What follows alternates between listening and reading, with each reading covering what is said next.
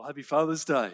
Uh, whether you are a biological father, an adoptive father, a grandfather, happy Father's Day. And whether you're in this room, in the hall, or in your home, it is not the center of our time today, but it is right for us to acknowledge it. It is good for us to acknowledge the place of men and particularly fatherhood in our lives because it's a good gift from God. And not just a good gift, it's critical to our health to the health of our families, in our homes, our community, and to this family, your church family. And so uh, I know it's at odds now increasingly with the progressive voice, but men, dads, your role is critical. And not just the role, but that we would be men who see the significance of it and step up in humility by grace to be men who would love and serve our families, and so keep going. Keep going. Your little family, our big family, needs you. And so we thank God for his gift of fatherhood. And we do gather actually to consider profound things of a father and a son, which is the center of our gathering today, as we'll come to. But I don't know, dads, how your morning has been so far, whether you've had a nice brekkie or whether there's a meal ahead of you. I've been out early and I've got the the, the good gift of having my family in front of me this morning. And so I don't know what you've got wrapped up for me at home, but the biggest thing I'm looking forward to is the lamb roast, which you put on, yeah? Good. We've got a slow, we've got a slow cooked lamb roast, which is what I'm stinging to get to because a meal is not just about food. It's not just about satisfying our physical needs. It's about relationship, isn't it? A meal at least ought to be about relationships. Sometimes, I won't name names, some of the kids will just hoe down their dinner and still with food in their mouths, go, Can I have the table? No. no, no, stay, sit, listen, engage, relate. Meals are a very profound context for intimate relationship. And here's the thing if you want to understand the message of the Bible, one way you can do it is by following the meals. See, the Bible opens up in Genesis with the creation account where God has made Adam and Eve in his perfect world who are free to eat from any tree in the garden except one. And so every meal that first humanity enjoy is in the intimate presence of God. Tragically, that doesn't last long humanity throw off the rule of God and are cast out of his presence, no longer able to live, eat in the presence of God. That's how the Bible opens. But then when you get to the very end of the Bible, Revelation, we get this picture of a future meal. And the vision of this meal is that, again, God is seated at the table with his people. And the menu, it's exquisite. Fine meats, good wine. But that's not what the focus on. The focus is on the relationship. Again, God's people eating at the table with God. Now, between those two meals in the Bible, there's a whole lot of meals recorded, but this morning we come to the most significant one, which is the last meal that Jesus will ever eat on earth. He's about to die. It's called the Last Supper, which has become known as the Lord's Supper or communion. And it's a meal that Jesus has been preparing for for a long, long time. Longer than we prepare for the Christmas meal, right? Some of us about to do the ham thing, get it all ready. Jesus has been preparing for this meal since he was born. In fact, the very purpose of his birth is to bring him to this point. Matthew's gospel has been building up to these last three chapters, which are the climax, which the meal kicks off for us. And so here's the thing about this meal if we understand it rightly, it takes us to the center of who Jesus is, what he's all about, and the center of the Bible. And so, if you are new to these things, where you've, whether you've been kind of dragged along in person or on the screen, really good part of the Bible to hear what it's all about. And my plan is to take us through it under three headings. Number one, Jesus is the host of this meal. Jesus is the host. See, in verses 17 to 19, there we see that Jesus talks about preparations to celebrate Passover. Passover has appeared quite a number of times through this text. And so, a bit of background on it is really important for us to understand the world in which Jesus is operating out of. Because for the first century Jew, 2,000 years ago, Passover was way bigger than Christmas is to the 21st century Aussie. Way, way bigger. It had been celebrated for over a thousand years. And as this meal was celebrated annually, the, the meal was led by the elder. The elder of the family would host the meal. And so it's quite significant here that Jesus hasn't been invited to someone's home to enjoy Passover. He is the host, He's making the preparations, He's going to lead His disciples through it. Now, the thing about this meal is that the tradition had been it was organized around four cups of wine, which uh, connected to a fourfold promise out of Exodus chapter 6 that God would take his people out of Egypt, free them from slavery, that he would display his mighty power, and that they again would be in his presence. The first cup of wine in the meal uh, was connected to a blessing that the elder would pronounce over the feast. The first cup would be drunk and the food would be brought out. Then the youngest child of the family would ask the elder, What's this about? What are we doing? Now, that's not because they didn't know, that's because this was a night about remembering.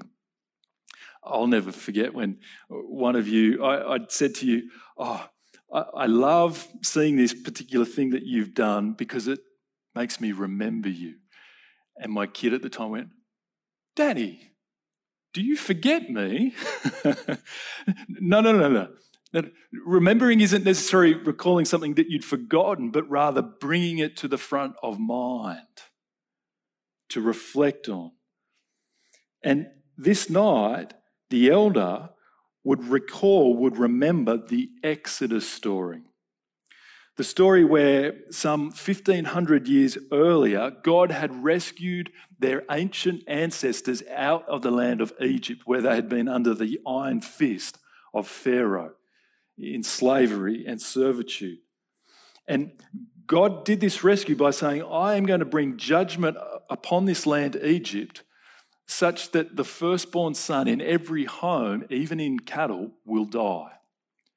Unless you take a lamb, you slaughter it, and you take the blood and you paint it over the doorposts and you stay inside that home. If you do that, I, God, will pass over you. The judgment of death will pass over you. You will be spared. After the story had been retold, they would then sing some of the Psalms. Then the second cup was drunk, another blessing pronounced, and the bread was handed around, and the meal proper started. After the food had been eaten, the third cup was drunk with another blessing, more singing of the Psalms, before the fourth and final cup was drunk to finish the meal before midnight. So, here's Jesus hosting the Passover meal, the meal that Jews had been celebrating for centuries. But here's the thing as Jesus hosts this meal, he's not just remembering Passover, which is what all the Jewish families did, he's reinterpreting it. And this is where things get radical. Jesus is the host of this meal, but secondly, Jesus is the meal. He takes two of the elements, the bread and the wine, and he drastically changes their meaning from the Passover tradition. See, the custom was and always had been that when the bread was broken, the elder would say these words This is the bread of affliction, which our ancestors ate in the land of slavery. But have a look at verse 26. Jesus took the bread, and when he had given thanks, he broke it and gave it to his disciples, saying, Take and eat. This is my body. Wow. These words have been around for 2,000 years now and around Christians and churches and traditions so that they can actually lose their impact on us. A meal, put yourself in Jesus' time in this room, a meal that for over a thousand years had pointed the people back to the work of God. The attention was pointed away from that gathering to what God had done in history. Jesus is now saying, No, no, no. Look at me. I am the meal. In context, it's just, it's hard to imagine how, how radical this was. I mean, you ask the average coastie, what comes to mind when you think of Christmas? Um, family, friends, relaxing, slowing down, uh, enjoying traditions, um, crazy roads, 25th of December, like all of these things connected to Christmas. But then imagine if I were to say to that person, any and every person on the coast and the country, no, no, no, no. Christmas is about me. Christmas is about Jez Reynolds. What? Who do you think you are? No, it's not. Who are you? Christmas is about something bigger than any of us. Christmas connects us to something huge and down through the ages. If you're a first century Jew and you heard the word Passover, you had associations that were massive. It connected you back to the birth of your nation, to the heart of your religion. And Jesus rocks up and says, Passover, me. That bread that you've been breaking for over a thousand years, it's about me. Wow. Something radical is going on in this room when you understand the first century Jewish context. This bread is my body. Now, you might be aware that some Catholic and even Christian traditions have taken this as a literal statement. So that when you would come to the Mass, say, that the priest would consecrate the bread and the wine so that it mysteriously and mystically, actually in its essence, becomes Jesus' body. Uh, something, something mystical has happened to this bread so that Jesus is actually, in his essence, connected to it. So that as the Mass is celebrated, Jesus' sacrifice is repeated in some sense. Now, put yourself in the disciples' shoes. You're in that room. Your rabbi Jesus gets up with a loaf of bread and says, This is my body. Do you think they're sitting there going, Jesus is wanting us to believe that he's, that's no longer his body, or actually his body is now an extension into. No. That's not how they would have understood. Is that how Jesus intended them to understand it? No. Just as he didn't intend them to understand himself to be a gate a vine, a rock, among other metaphors and symbols that Jesus uses. That's exactly what the bread is. It's a symbol. And it's a symbol of his violent death. This bread that is broken is a symbol of his violent death, which is what the next verse makes clear. So remember that Passover meal was marked by four cups of wine. Jesus is up to number three, which was after the meal and was attached to the Exodus statement, I will redeem you. God said, I will redeem you to his people. Have a look at verse 27. Then he took a cup, and when he had given thanks, he gave it to them, saying, Drink from it, all of you. But instead of singing more psalms, Jesus refocuses the redemption by saying, verse 28, This is my blood of the covenant, which is poured out for many for the forgiveness of sins. Now, again, as Christians or around churches, these have become very familiar words. And we can actually uh, be desensitized to what is actually being said there that his blood would be poured out. See, TV, movies uh, have desensitized us just to the reality of blood. I've never seen a minute of Game of Thrones, but I believe lots of blood. When you think about blood, when it's kept where it should be, it's a symbol of life.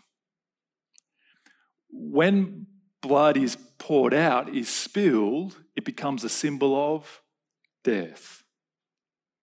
That's what this wine symbolizes, but no ordinary death, which is made clear by his statement This is my blood of the covenant, which is poured out for many for the forgiveness of sins. What does that mean? What does Jesus mean when he says, This is my blood of the covenant? Well, again, to understand Jesus, we need to go back into the context in which he is operating or operating out of the Old Testament. Come back to Exodus 19. If you've got a Bible, if not, that's cool, just listen in. Back to Exodus 19.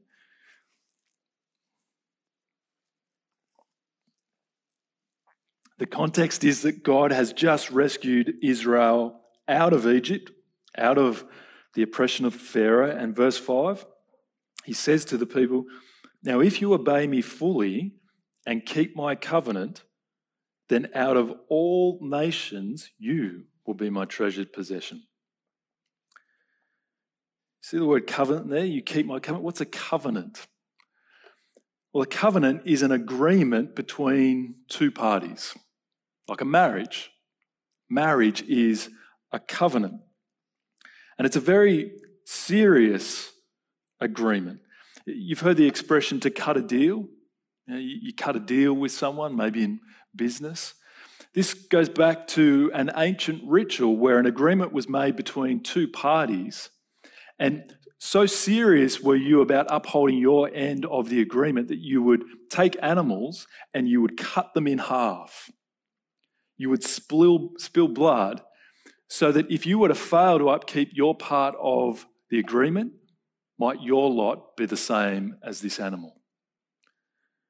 So in the Bible, a covenant is a pledge to the death, which just by the by is why marriage is such a profound relationship covenant in the Bible.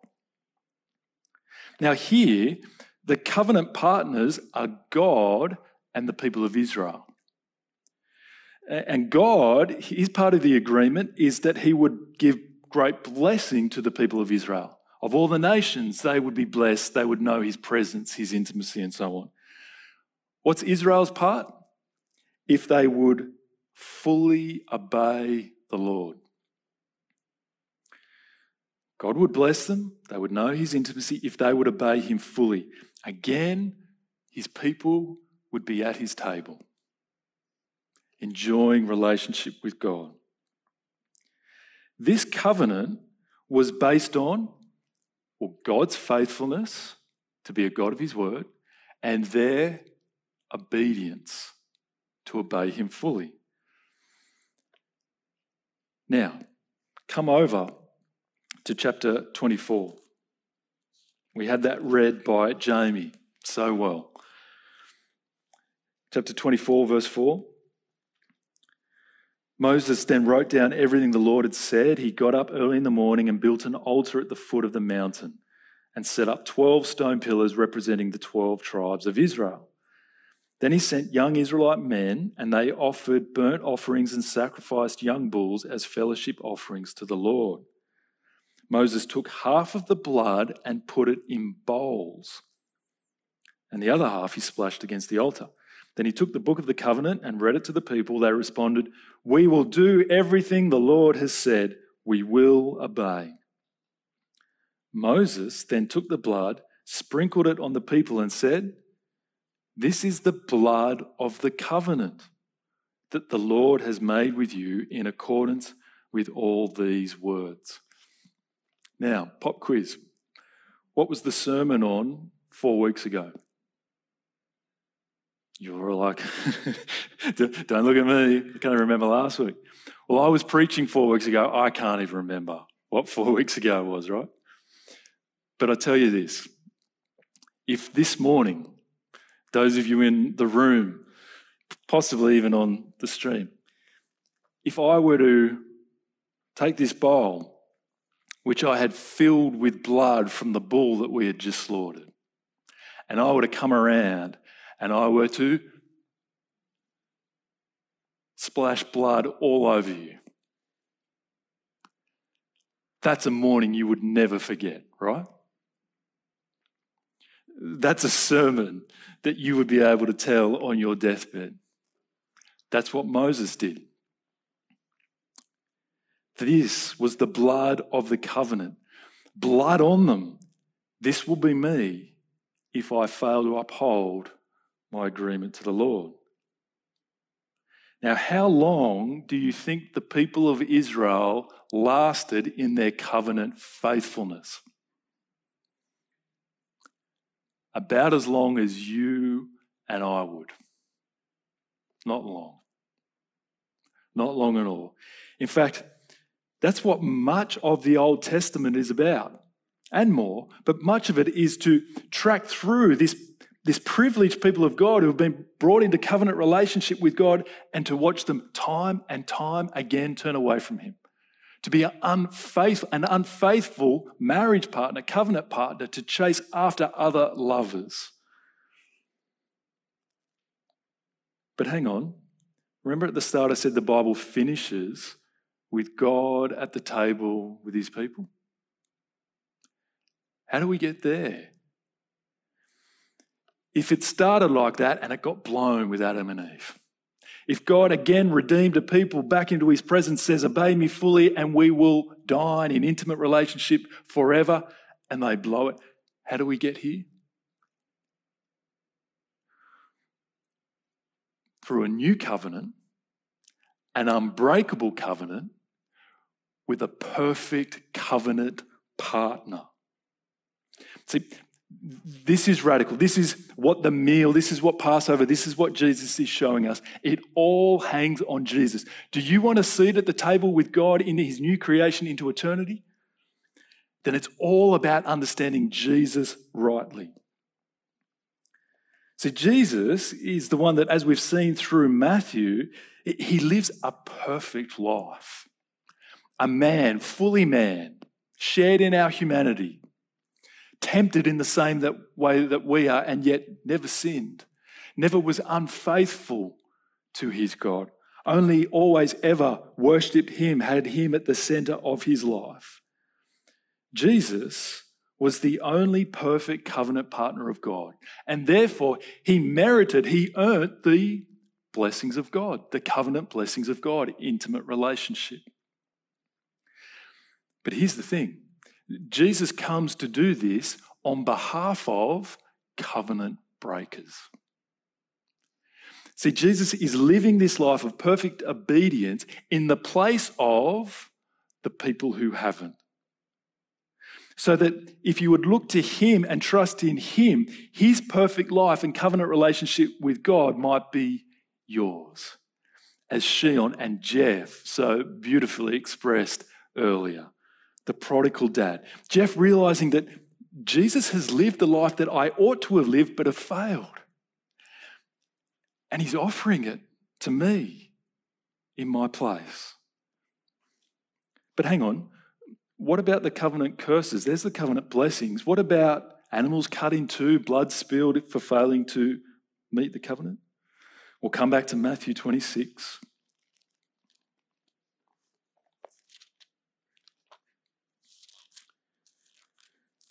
Verse 28.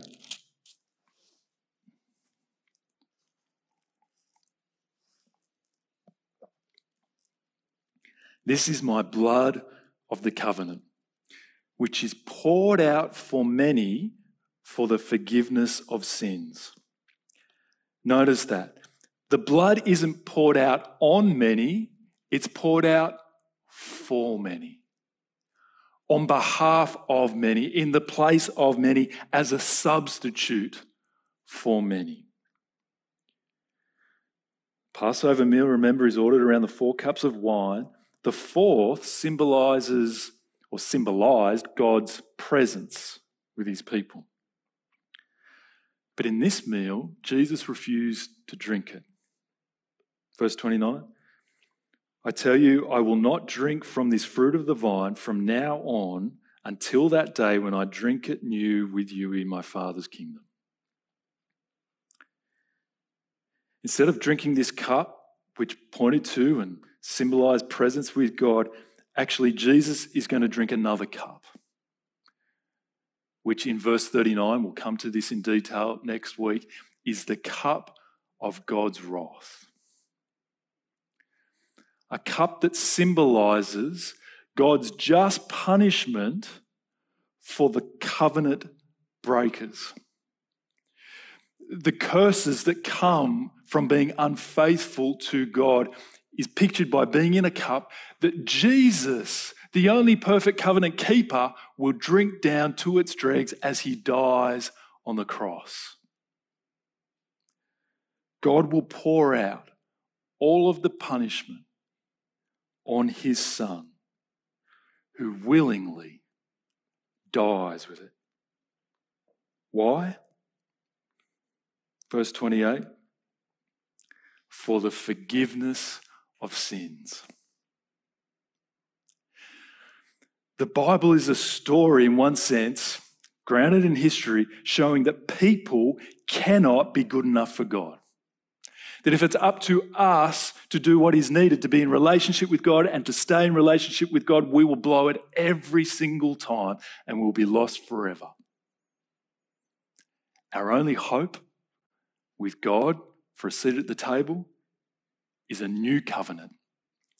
A covenant not of works, not depending on our performance, but a covenant of grace extended to those who don't deserve it. A covenant that has been filled by a perfect covenant partner, Jesus. See, Jesus isn't just remembering the Passover tradition, he's not just retelling its history, he's reinterpreting it as he's about to fulfill it. So that as he would die on a cross, whoever would look to him, who would trust to him, God says, I will pass over you. My judgment on your failure to live rightly before me will pass over because Jesus will absorb it fully. Jesus is the host of this meal. Jesus is the meal. And finally, this meal is for unworthy guests because it's a meal of grace. It's a new covenant of grace. It's for those who don't deserve it and come to that recognition. This is love for the unlovely, which is what makes it grace. So much of our world operates on merit, on performance, not in God's economy, because none of us are good enough for Him. See, look at who Jesus shares this meal with in the first place. Judas is at the table. Verses 14 to 16, he's agreed to betray him to his death. And then in verses 31 to 35, Jesus foretells of the disciples, his closest friends, who will abandon him at his hour of need. Peter will go as far as disowning Jesus. And yet, Jesus is at the table with this lot. Did they deserve it? No. But that's the point. This meal is for unbelievers worthy guests. It's been one of the striking things about Jesus, hasn't it, through Matthew? That he goes to, he spends time with tax collectors, sinners, prostitutes, drunkards, the outcasts, those who possibly are a little quicker to recognize their spiritual sickness and their need for a doctor. And as Jesus has been doing that, as he's been eating with sinners, it's infuriated the moral middle class, hasn't it? Who is this Jesus guy? What kind of rabbi is he that he would, doesn't he know what they're like? We're the good ones, we're the respectable ones. They're the ones who are typically slower to recognize their same spiritual sickness, their same need for forgiveness to come back in a covenant relationship with God. What about you? What about you this morning? where are you at in your standing with God? Do you have a seat waiting for you at his table in the new creation? I'm having car troubles at the moment. Big car troubles. Over and over, never ending one thing after the other, car troubles. And after one thing is fixed, the next issue's in. And as I turn on the car, the engine light comes on. You know, that dreaded engine light, which tells me, oh, something's wrong, possibly seriously, probably expensive.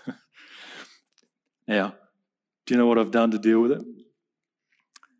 I've lowered my steering wheel so it blocks my line of sight. Because every time I get in the car, I have an emotional reaction. Oh, that problem, go away. Ah. And off I go. Until I turn a corner, actually, because the steering wheel is not perfectly round. And when I turn it, there's that light again. And I, I literally freak out. Ah. Now, in case you're wondering, yes, I have taken it to a mechanic. Uh, and he hasn't been able to solve it yet. The, the point is, whether I like it or not, no matter what I do to try and hide it, there's a problem. Have you done this with your spiritual warning light? A light that would come on in your life because it's connected to a whole bunch of senses indicating that something's wrong spiritually, something's wrong. And there's a whole bunch of senses that are connected to this. Let me just give you two and quickly. Discontentment. Let me speak particularly to the dads today. It's possible that you might have so much good around you. Like you're heading home to a lamb roast with a family, with a job. There's so many good things. Maybe you've got a super comfy camping chair coming your way that you plan on falling asleep on when you're camping. Hey, is that coming? good. Our lives, for many of us, are filled with lots of good things, good people, great experiences. But if we're honest, and it's really, really hard to be this honest, for some of us, maybe even many of us, there's a sense that something is missing. And I dare not say that, suggest that, because look at all these good things. I can't complain. Something's missing. A satisfaction, a contentment that endures beyond the next present, the next experience. In fact, a contentment that would even grow and grow and grow. Is that out there? Yes.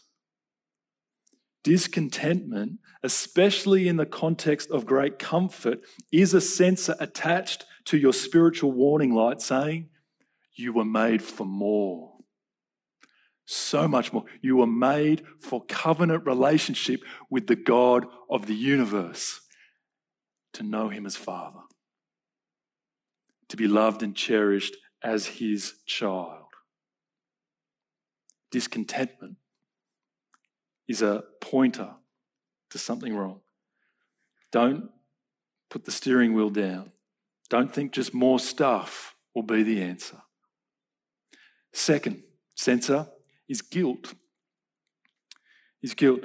Um, it may be the case that, like Hazy, you get the Father's Day card today that just says you're the best dad in the world and says lots of wonderful things, lots of true things, I trust. But I've got those cards. Maybe I've got those cards waiting at home. Um, to be honest, I am so thankful for the affection, but I know I am not the best dad in the world. Especially as I come to what God calls me to be and I hold my life up to, that I am aware that, man, there's a long list of things I do that I shouldn't, a bunch of things left undone that I should do. And this doesn't just need to be dads or men, yeah? We, we all have parts of our lives that we would be terrified if others truly knew them. We, we all have standards that we want to live our lives by that mean it'll be a good life, it'll be a life well lived, we'll be a good person. And yet we're painfully aware that we fail even our own standards. There's a guilt connect, connected there. How much more do we fail the standards of a holy God? And so here's the thing whether you feel it or not, as we stand before our God on that day and He judges our lives, as He holds us to account, no more kidding ourselves and others, we will shown to be guilty as covenant breakers. And that objective guilt, that legal guilt, if you like, is experienced subjectively. But what we find ourselves doing is putting the steering wheel down blocking our line of sight, suppressing and denying and diminishing, and you know the, the self-talk, the self-help, the self-love movement. I'm okay. I'm okay. I'm okay. No. Don't ignore that light connected to guilt. Because Jesus came to rescue people who are not okay, who have failed spectacularly as a dad who have failed spectacularly as a child, as a husband, as a whoever. They're the very people Jesus came to break his body for, to spill his blood for, to bring forgiveness to. How do you get it? Uh, how do you have confidence that you have a seat at the table with God in his new creation? Well, not by literally eating bread and wine, not by taking communion, but by consciously coming to God in your mind, whether that's quietly or out loud, and acknowledging yourself to be a covenant breaker, to be one who does not deserve a seat at his table, and to ask for forgiveness, and to look to the Father, Son, Jesus dying in your place, his body broken for you, his blood poured out for you, so that you might be forgiven today, tomorrow, next month, for as many days as you have until you come to that seat at the table. This is an unbreakable covenant. Why? Because it's not depending on us, it's depending on Jesus the only perfect covenant partner of God. And so, whether you're a father or whoever, if you don't know this forgiveness, what better day than today to come to Him and seek His forgiveness, to know the God of the universe as your Father? Because He so loved you that He gave His one and only Son, so that if you would believe in Jesus, you shall not perish, but have eternal life. And for those of us who know that forgiveness, who know ourselves to be his children, today is an opportunity to remember afresh, not because we've got amnesia, but to again bring to the forefront of our minds the lengths that God has gone to to bring unworthy sinners back into his family. Now, we might ordinarily do that by taking communion today, sharing in the meal as a family. We're not doing that today, but we do plan to do that in about a month's time as we've relaunched the services. But you don't need food to do that. But your next meal, whether it's lamb or whether it's a peanut butter sandwich, is an opportunity to pause and to remember Jesus' body broken for you, his blood spilled, and to resolve anew to live for the honour of our Father. So, if he calls us to honour our earthly mothers and fathers, how much more ought we honour the Father who has lavished his love on us, that we might be called the children of God, have a seat at his table? Let me pray for us. Well, Father, thank you, thank you, thank you that we can address you, the holy God of the universe, that we have wronged as Father who has forgiven us through your Son. If there are any among us this morning, in whatever room, who are not forgiven, who await to face the curses of being covenant breakers, please, would you bring them home today? Please, would you point them to your Son who died in their place and for all of us anew? Might we live for the Father who in Jesus is pleased to call us sons and daughters. We pray this in Jesus' name. Amen.